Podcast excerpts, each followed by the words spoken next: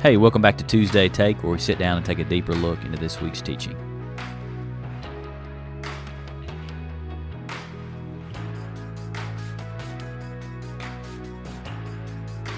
Well, good morning. Hey, Shane. How are you doing this morning? Doing good, man. What are you doing? I'm doing good. What you sipping on over there, man? A little Americano. Oh. Some. So, for those that may not drink coffee or may not know, can you describe an Americano to them?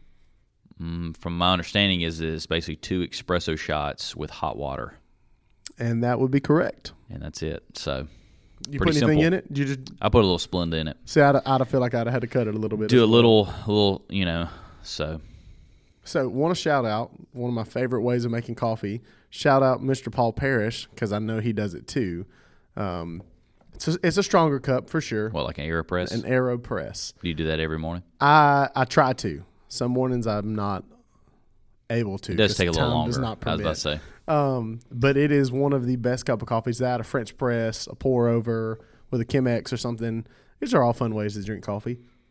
You know. Mm-hmm. We joked we joked last week about how I couldn't stop yawning, and it's crazy. I, d- I never yawn until we get in this room. I don't know. Something about the room, It's man. just so dark in here. yeah, maybe we need to turn the lights on. It makes me want to take a nap. Um, but no, if you've never had any of those, reach out to us. and We would love to make. James makes a really, really good pour over. He'll he'll never admit it. I hadn't done a pour over in a while though. Yeah, I know, but you, it's like riding need to bike, do it man. again. Yeah, yeah. You never forget. It's one of my it's one of my favorite things that we've done here. We we we drank just pour over coffee for a while, and then we all jumped ship and went back to the Keurig. it's yeah, it's just quicker for sure. It's just better. Well, man, uh, jumping into some questions from this week.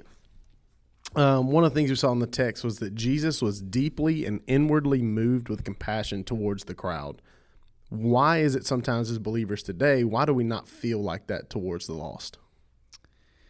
I think one of the things that we kind of talked through in our home group, which I thought was was good. Some comments were made that one of the reasons probably is how self centered we are. You know that we're usually, um, unless it's like some extreme case in somebody's life, like a death or a huge sickness or a huge financial, like so- something really big. You know, we notice. But on, I would say on a daily basis, like usually we're so in our lane, you know, just worried about our life that we usually don't even notice the pain of other people or the the hurt of other people or the the desperation of other people. Of course, also I think at the same time a lot of us hide it, you know. So there's that. But I, I would, you know, just generally I think uh, for at some level we're just so self-centered, caught up in our own life, our own everything that I think we miss being um, noticing other people and what they're walking through, and you know having that kind of compassion, you know, on them. To kind of piggyback off of that, on a practical sense, how can we move to having compassion for people? Um, I think there's got to be a level of, and it may hit, we may hit in one of the last questions about like you know putting yourself in other people's shoes, but I think there's a level of in Scripture of this whole concept of like why do you forgive somebody is because you've been forgiven, um, and so I think there's a level of of why being in the Word, prayer, centering ourselves on the Lord, reminding ourselves that He showed us compassion, and so God demonstrated compassion toward us. You know, we, I mean, we're all difficult people. You know, I know we, we, we like to think that we're not the difficult ones, you know, that it's somebody else that's difficult or annoying or, you know, we're not that way. Um, but the reality is, is that for all of us, that God has shown us compassion in Jesus. And so I think reflecting on that truth, reminding ourselves that we deserve, uh, well, we didn't deserve, but God showed us compassion when we didn't deserve it Yeah. you know, so I think you know one practical way, and, and of course that's not like do something. Well, I guess man is you know spend time in the Word, prayer. I think center ourselves on the Lord, but I think experiencing the compassion of Jesus should then compel us to be that way, you know, with others. So Absolutely. Um, how does the truth that Jesus understands what we're facing, how can that help us and, and kind of motivate us in our walk with Jesus? Um, I think there's some level of in all of our life that when we, um, let's say, when we're going through something difficult, and somebody can say, "Hey, I understand." You know what I mean? Like whether it's a sickness, whether it's a death, whether it's a sin, a temptation, whatever. like to somebody say, "Hey, I." I, I I know, like I've been through it too. You know, there's a there's something comforting about that. But you, it doesn't necessarily fix the problem, but it's comforting to know, like, hey, I'm not the only one with this struggle, or hey, I'm not the only one that's lost someone and had to walk through this same thing. And so I think there's a level of knowing, just seeing like our our Savior. Uh, not only is, is he God, not only is he worthy of all worship and pray. Like not only do we see these big, but also to understand like, hey, he's able to actually sympathize with us. That's why Hebrews tells us he's able to intercede for us perfectly yeah. because like he never sinned, but yet he understands completely what it's like to be tempted. Like and he's been tempted in every way that we have. So you know, so so I think there's a level of knowing what it's like to live in our world. He he understands it completely, you know, and so I think there's a comforting thing in that of knowing a peaceful thing of thinking through that of like, all right, you know, the the one that I'm praying to, it's not like he's oblivious. I mean, he under he com- it's not like he theoretically understands. He completely understands exactly everything we walk through. So I I don't know about for you, but I know for me on Sunday that was just that that kind of truth. Seeing that of like just knowing, you know, that he he literally stepped in our shoes and yeah. he understands our pain, our hurt. He knows what it's like to live in this world. You know. Um, I think that's I think that's one of the the hardest things about it all is that loneliness drives you to crazy things, um, and I, I think that that's why one reason why accountability is so important.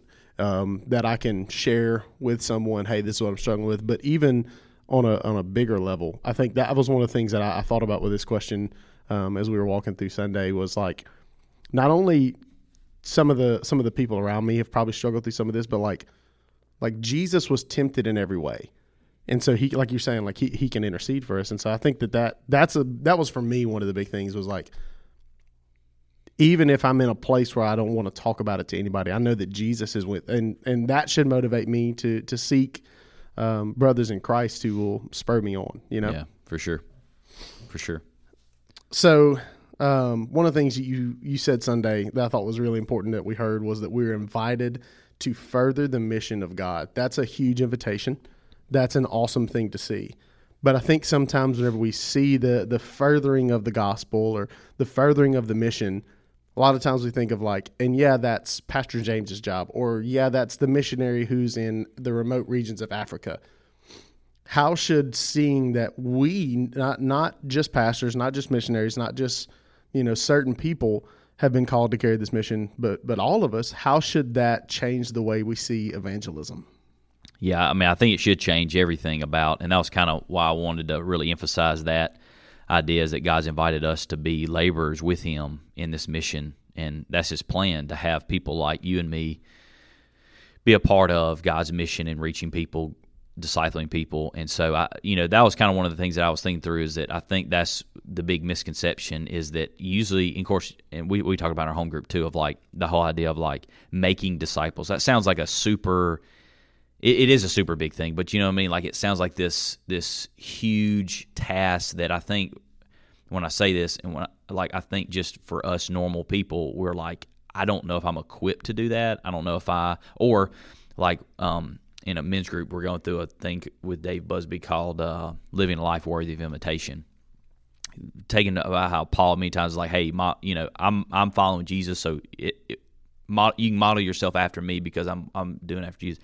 I would say most people are like, yeah, I don't want people to model my life. Like I don't want people to emulate my example, you know. But yet, really, that's ultimately what discipling is. Is like, I mean, I mean, think about this for you or, or for anybody that's listening. I mean, you learned to pray by listening to somebody. Yeah. You know, you learned how to read the Bible from somebody.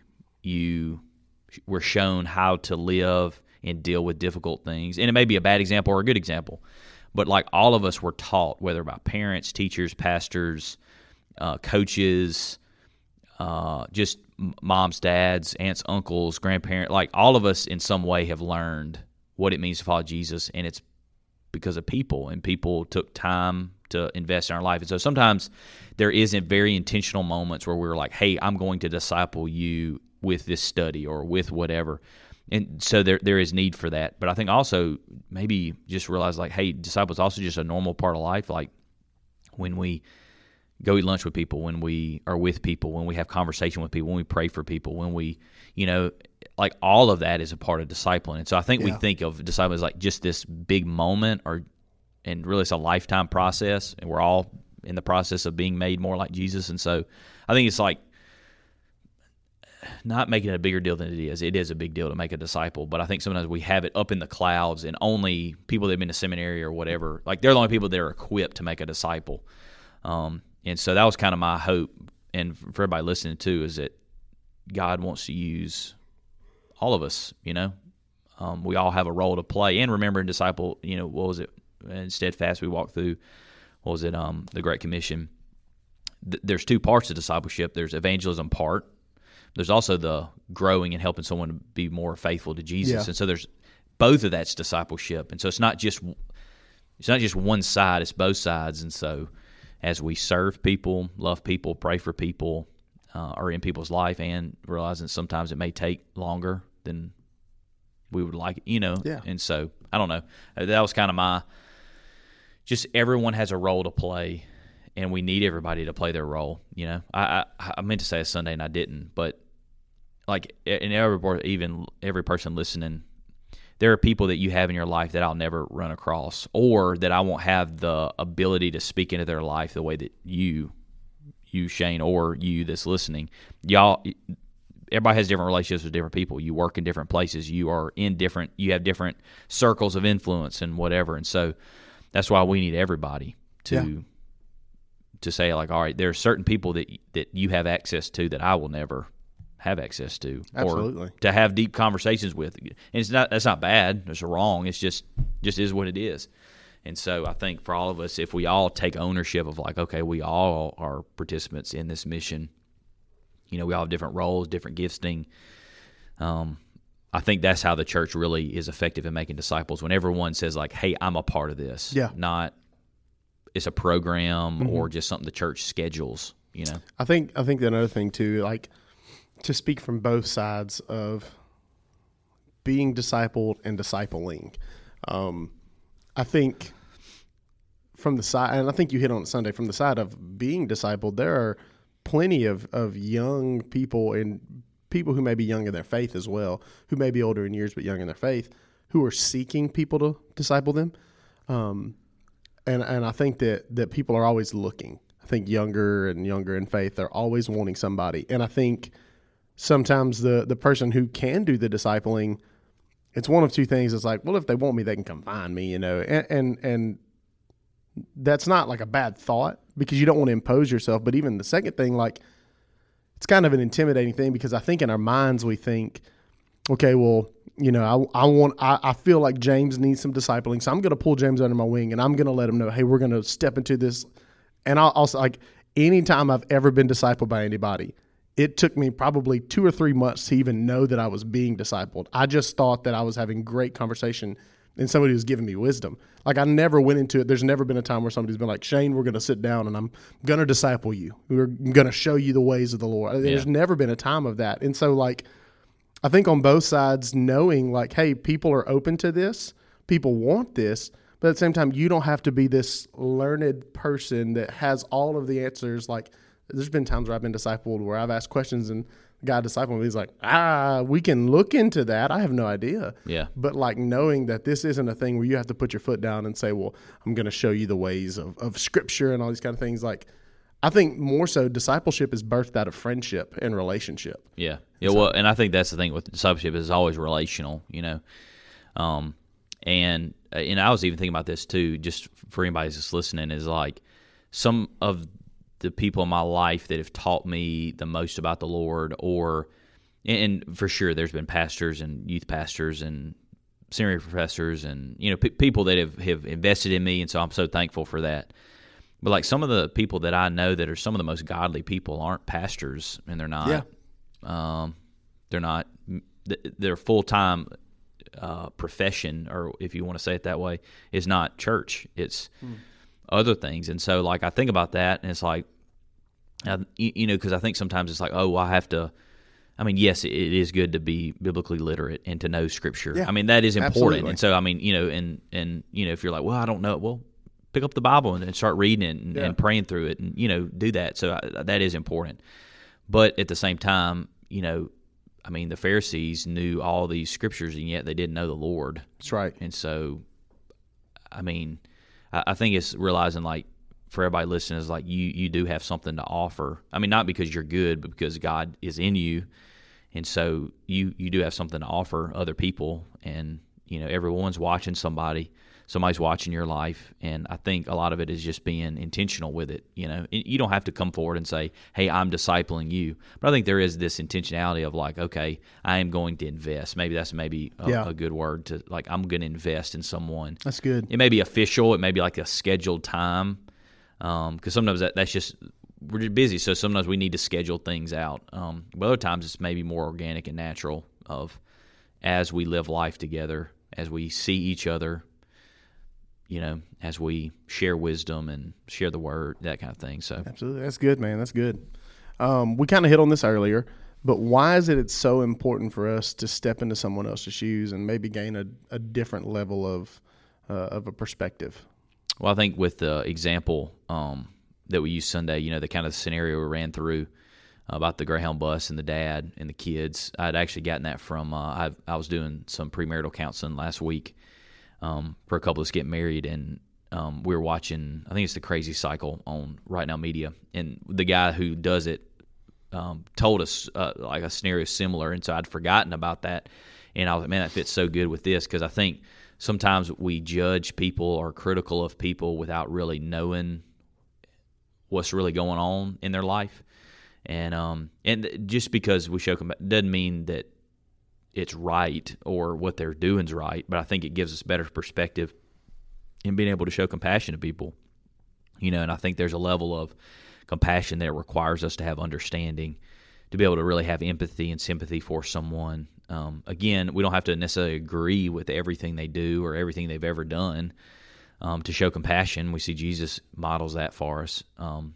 but I think there there is a level that we have to be willing to say, like, all right, if this was me, would I have done the same thing? Or how would I feel if I was in this circumstance? And so it's like being willing to, but again, it's it's hard and it's difficult and Yeah. it's sacrificial and it's putting your other people's needs above your own. And so I think that's what's um, hard about it and inconvenient about it because there's some people who are like, oh yeah, of course I have compassion on them, but there's other people who are like, yeah, I just don't feel like I don't have the capacity for that right now, you know. And that's, I mean, we are human, and why we need the Holy Spirit because there are times where like, look, I'm I'm done, like I don't ha- I don't have the capacity to show that person compassion right now, you know. But again, at the same time, you know, thankfully God has the capacity to show us compassion. Yeah, uh, I mean, all the time, you know. So absolutely. Well, now uh, stepping into our last question of the day, uh, the Know Your Pastor portion.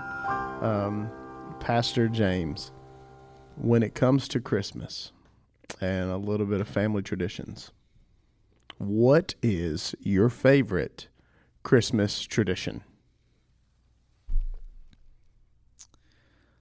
Um, I'll I'll go with it this way. There's two things that I look forward to.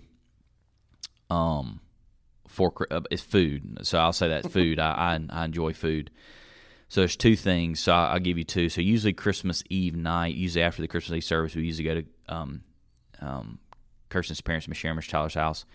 And so I always look forward to these. I say this, and she may not have it this year, but she usually always has it. Um, she she makes these roll up things, these tortilla roll up things. I don't. I it's nothing special about them, but man, there's like I can hurt myself on those things.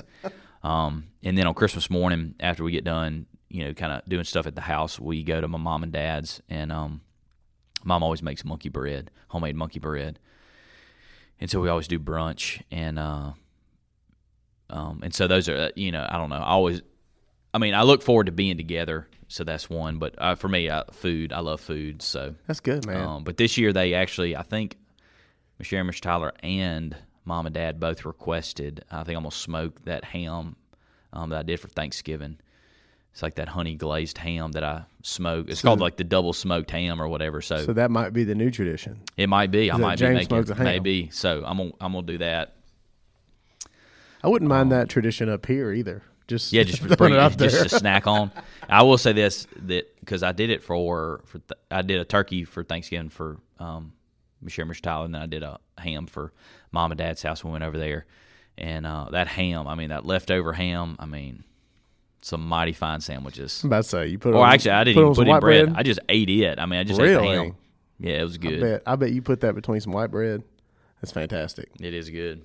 It's fantastic. Well, man, uh, thank you for sitting down and answering some questions uh, from this week. I think that it's important that we see all of this. That that there's so much more to evangelism and discipleship, and and seeing that Jesus can sympathize with what we're walking. I think there's there's so much in this one passage that that we really you really can apply to your life, and so. Um, encouragement, I guess, would be, Yeah. hey, you know, you're, not alone. Find people, find discipleship if you need it, or be willing to disciple, uh, and be willing. And I think there's a process too of we're we're being discipled and we should be discipled. Absolutely. So it's like it's both and. You know, Absolutely. We need people pouring into our life, but um, we need to be pouring into somebody else's. Absolutely, 100%. Well, man, thanks for sitting down and answering questions, and thank you for listening to another episode of Tuesday Take.